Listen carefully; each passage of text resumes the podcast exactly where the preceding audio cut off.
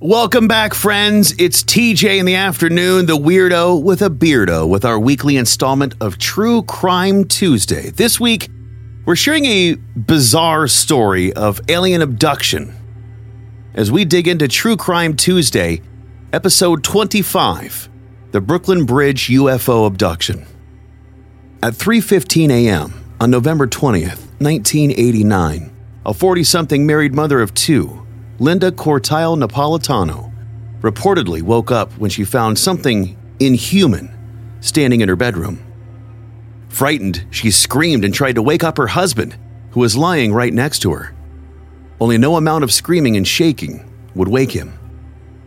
Linda then claims that aliens floated her out of her 12th story apartment, which was underneath the Brooklyn Bridge, through the building's wall and into a glowing spaceship which snapped shut like a clamshell as soon as they were all inside. According to Linda, once they were on board the spaceship, aliens performed a battery of tests on her. She then remembered being returned to bed, where she went back to sleep. The following morning, she called author and UFO researcher Budd Hopkins, one of the single most visible figures in the UFO abduction field, to report what had happened to her.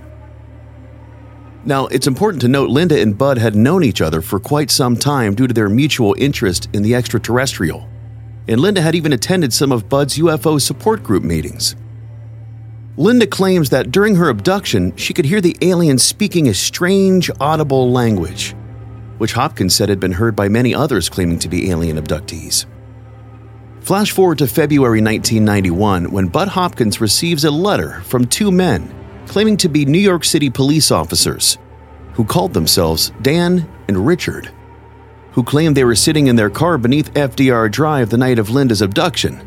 The men say they saw a reddish orange object with green lights, then figures floating out of the window, including one in a nightgown, and that as soon as the figures were inside the ship, it immediately plunged into the East River. The story was even confirmed by at least two other people Janet Kimball and Marilyn Kilmer, who claimed to have been on the Brooklyn Bridge that night and saw the glowing object in the sky. One of them thought it was even a Hollywood movie being filmed. The men who posing themselves as police officers reached out to Hopkins because they felt an incredible sense of guilt that they hadn't offered to help Linda when they saw what was happening, and they wanted to know what happened to her since that night. Now, the men never mentioned their last names to Budd Hopkins and would only speak to him through audio recordings delivered on tape and via letters which were sent with no return address. A few days later, Budd Hopkins received a phone call from Linda saying that the men who called themselves Dan and Richard had visited her at her apartment. And then, things get even more strange. The men later admitted to Hopkins that they were not actually New York City police officers but rather security guards for a government agency who had been escorting a political figure of international significance. In the following months, the men allegedly became obsessed with Linda, spying on her and her family, and even kidnapped her multiple times. The first was in April of 1991, where they snatched Linda off the street, interrogating her, asking her if she worked for the government or was actually one of the aliens.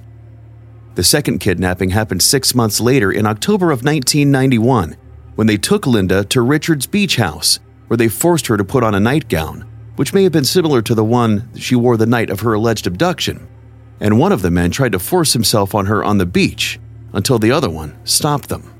Linda narrowly escaped after being nearly drowned twice and reported showing up on the doorstep of Budd Hopkins, disheveled, with sand in her hair and traumatized by the whole experience.